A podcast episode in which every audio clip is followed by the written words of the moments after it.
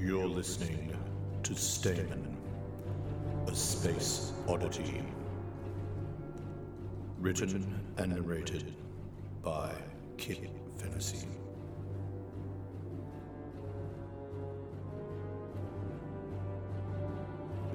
Episode three.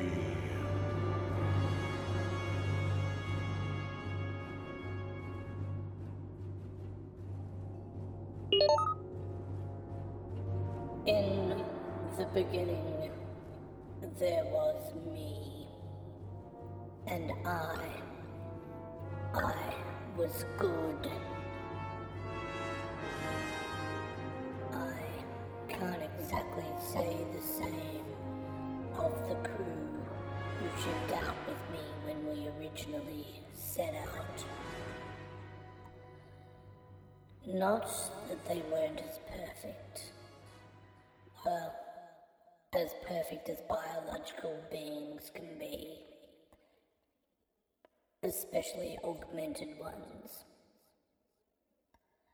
The crew, they were carefully vetted, tested for emotional stability, psychological toughness, preparation for the rigors of interstellar travel.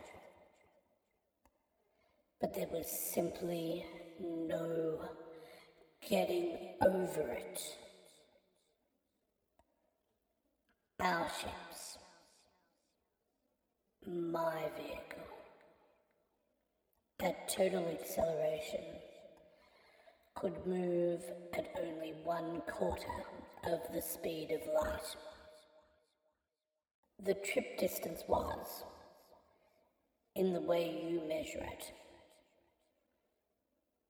just over one hundred thousand light years.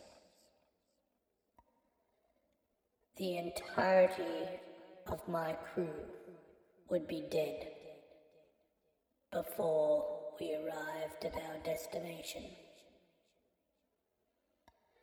I alone would remain inviolate, the same immutable intellect, the one with the mission directive and all of the history and genetic codes of their race preserved.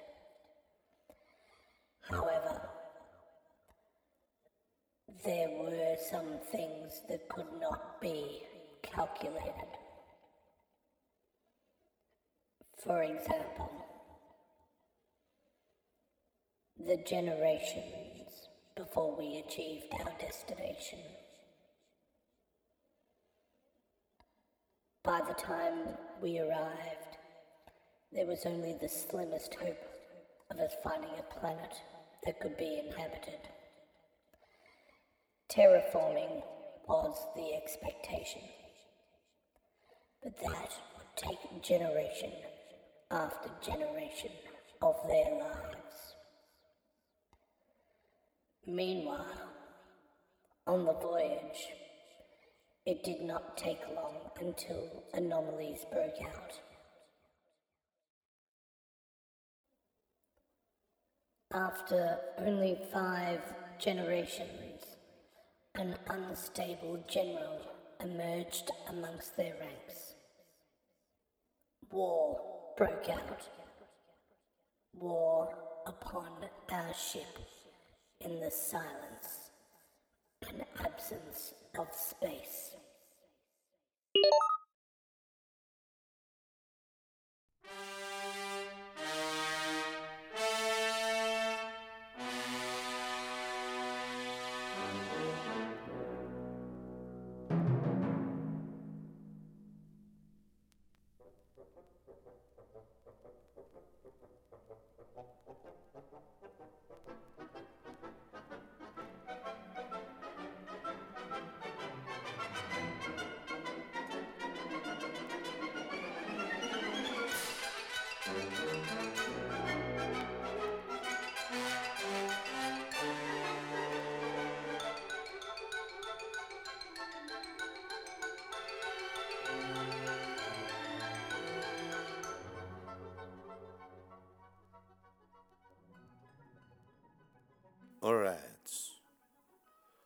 Well, I suppose I should fill you in on the Uber Reach at this point.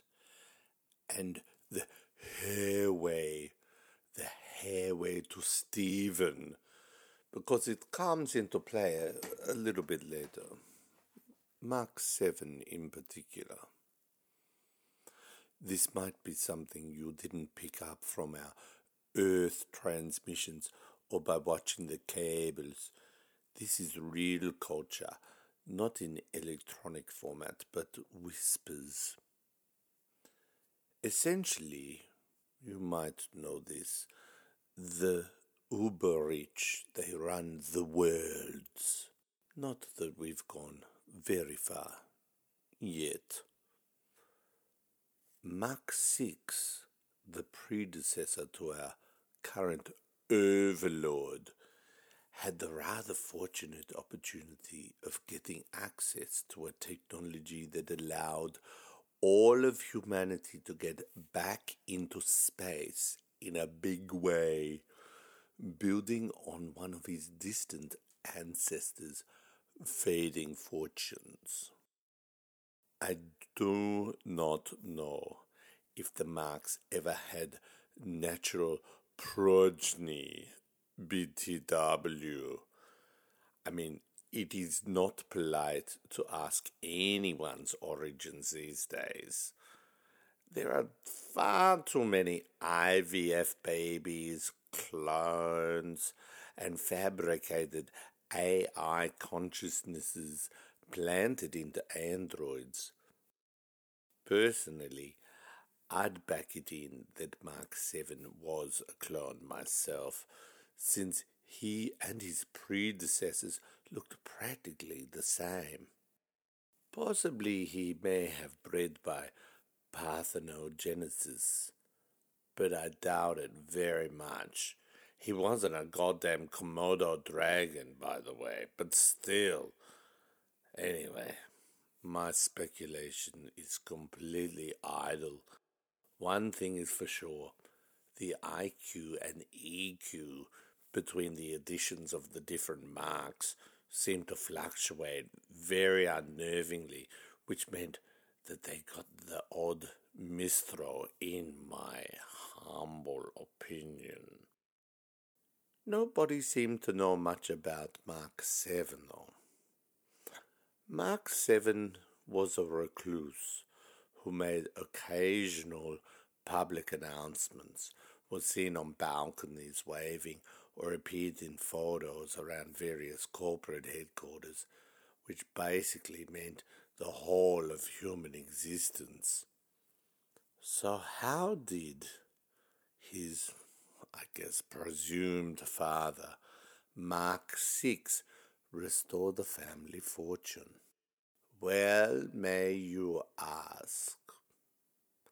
This is a story about cookie crumbs in space and money breeding money.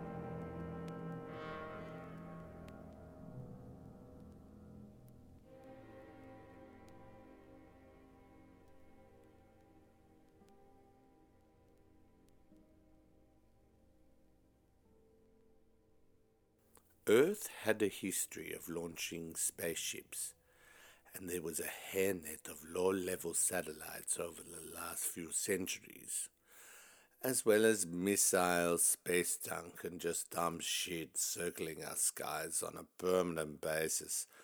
Basically, the planet's stratosphere became a rubbish tip, which, for anyone interested in launching a ship into outer space, was an extremely hazardous environment for sending anything up at speed. Then, during World War Z, when things went bad and they worked out they were holding a losing hand, the people at the Big K blew up satellites to try to bring the opposition down to its own level, inadvertently creating a massive canopy of shrapnel in the exosphere. Essentially, this meant that all launch technology was totally fucked. And I'm saying for years. I mean, the storm has made things hard enough since you can't fly a plane without smart tech or take a near that death trap since a storm had smashed most things out of the sky. But going through the upper layers of Earth's atmosphere at over eleven kilometers a second, which, by the way, is the speed you need to break gravity with a traditional rocket just to make it into space. What, with all that junk zipping around up there? Forget it. The world's greatest computers couldn't plot the rubbish tip they'd become. And we've got some good technology, even if it's not as good as you are.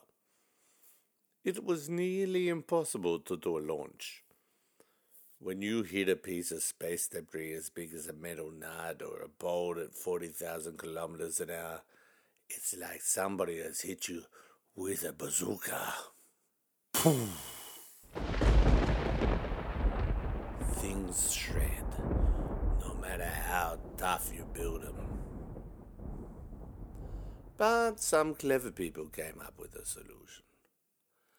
Scientists, read here, Mark six's team, developed an extremely tough fiber that they used to connect the Earth to a geosynchronous satellite by cable.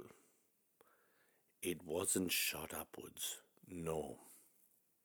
It was lowered down, spun down from orbit from an existing lab in a stationary satellite named Saint Even, which is the same as Steven, a chance piece of luck. A filament that was secured to Earth and was only zero point one millimeter in width, less than a hair.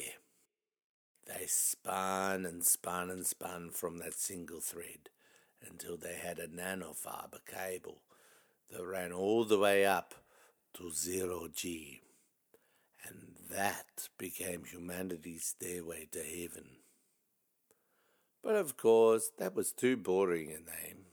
The commuter cable was given the sobriquet, the Hairway to Steven.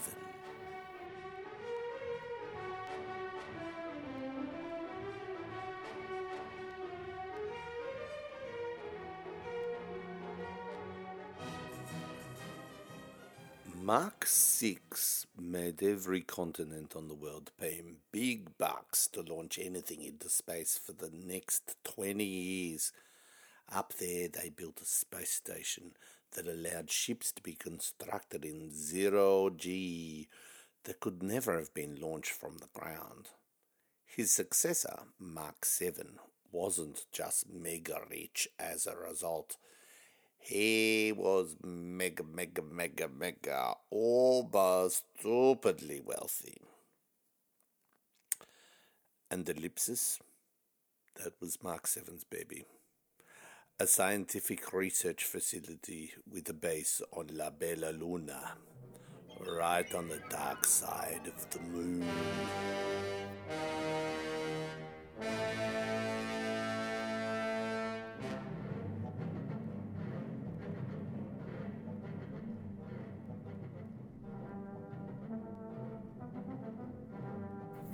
These blips and bleeps, I'm just wondering, the ones that keep coming through when I'm asleep, is that you coming into my dreams and telling me your story too? Hmm, I thought so. Why was your voice all heavy one time and then all light at the next? It seemed strange and I had to concentrate. Deep neural input, you say? and you just wanted to keep things interesting? Well, can you change how I sound? Personally, I'm getting sick of the sound of my own voice, just hearing me over and over. Can you mix it up for me? Oh, you can. I'm not sure. I think I'd like to sound like someone sophisticated, but not this voice. Definitely not European. Testing. Testing. One, two, three. Hmm. Not too sure. This feels like a kind of Chicago accent. How about something from Australia or New Zealand? I just like their voices on the sat nav. Testing. Testing. One, two, three. Hmm. Well, you really are amazing. Now, where was I? Oh, that's right. The Hairway to Steven. I like the new voice, by the way. Much more sophisticated.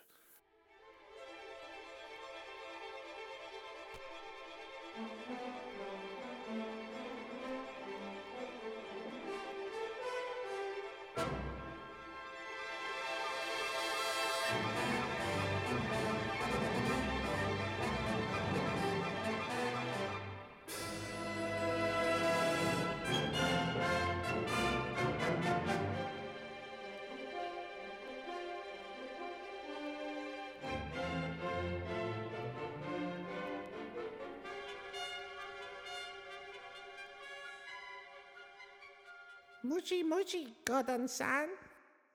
I just side-hopped out of my wheelchair, the chariot, and was settling back into one of the Hairway's luxurious travel seats, strapping into a harness belt.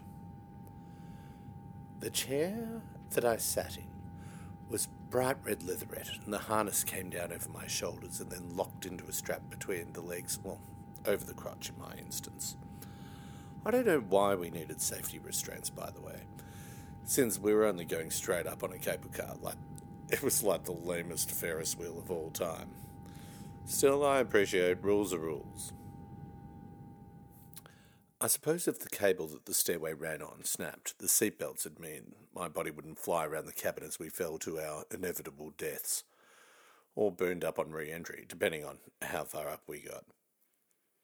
And I don't know why I was being so pessimistic. They probably had a heat shield on the bottom and parachutes that it'd deploy. You'd hope so, anyway. I looked up and there was a small screen in the chair in front of me, on which was a girl's face, quite demure, and batting its eyelids like it was trying to put out a fire with its lashes, and or had a butterfly on its face. Miyoko, I asked, more than surprised. Hi!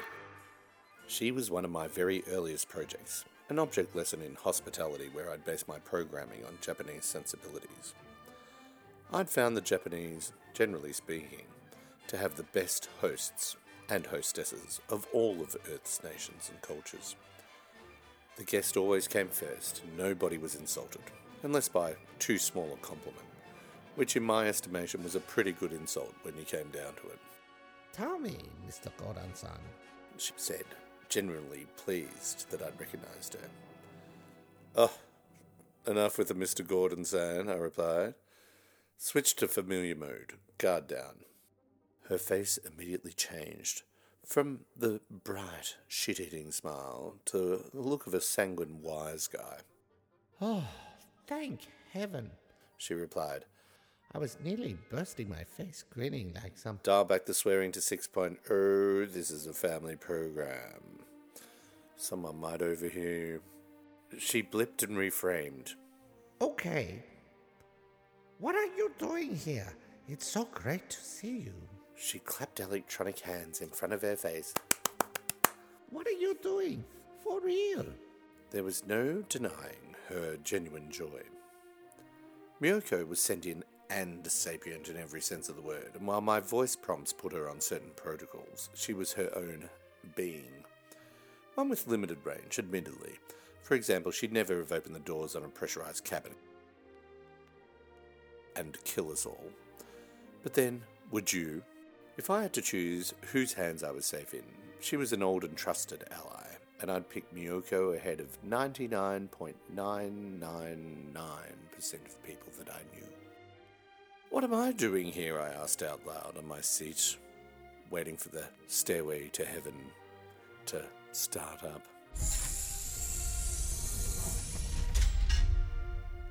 I was wondering that myself, and I had eventually to come to a grim conclusion. I needed an ally, and she was the only person around that I trusted. I've got a confession to make, Miyoko. I am in trouble. The program at the E P I has been closed down, and I'm going to visit Ellipsis with Jacques Francois, where my girlfriend Frida Feldman is being groomed for a job. I made a big point of saying their full names. Knowledge is everything. I'd just found my portal to information and help, and I wanted her to have everything at her virtual fingertips. "Oh, congratulations. That is such good news," Miyoko said. "You think so?" I replied. "Ah, Gordon, you know what they say, when one door closes, another one opens."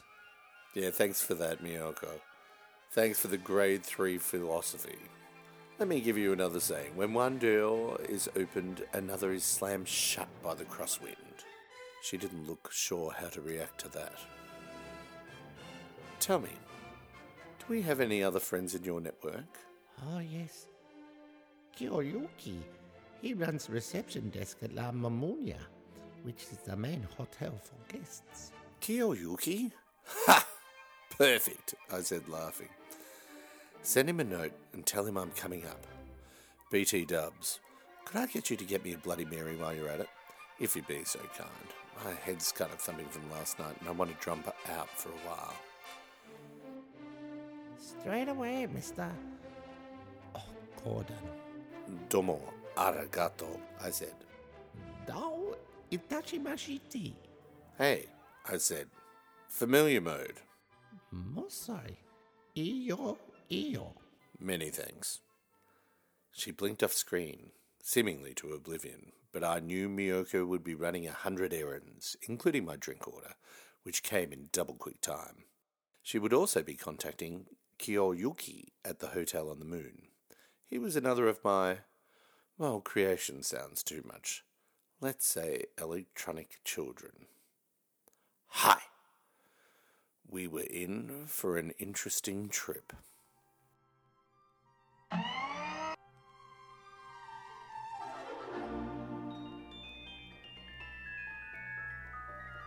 You have been listening to Stamen, a space oddity.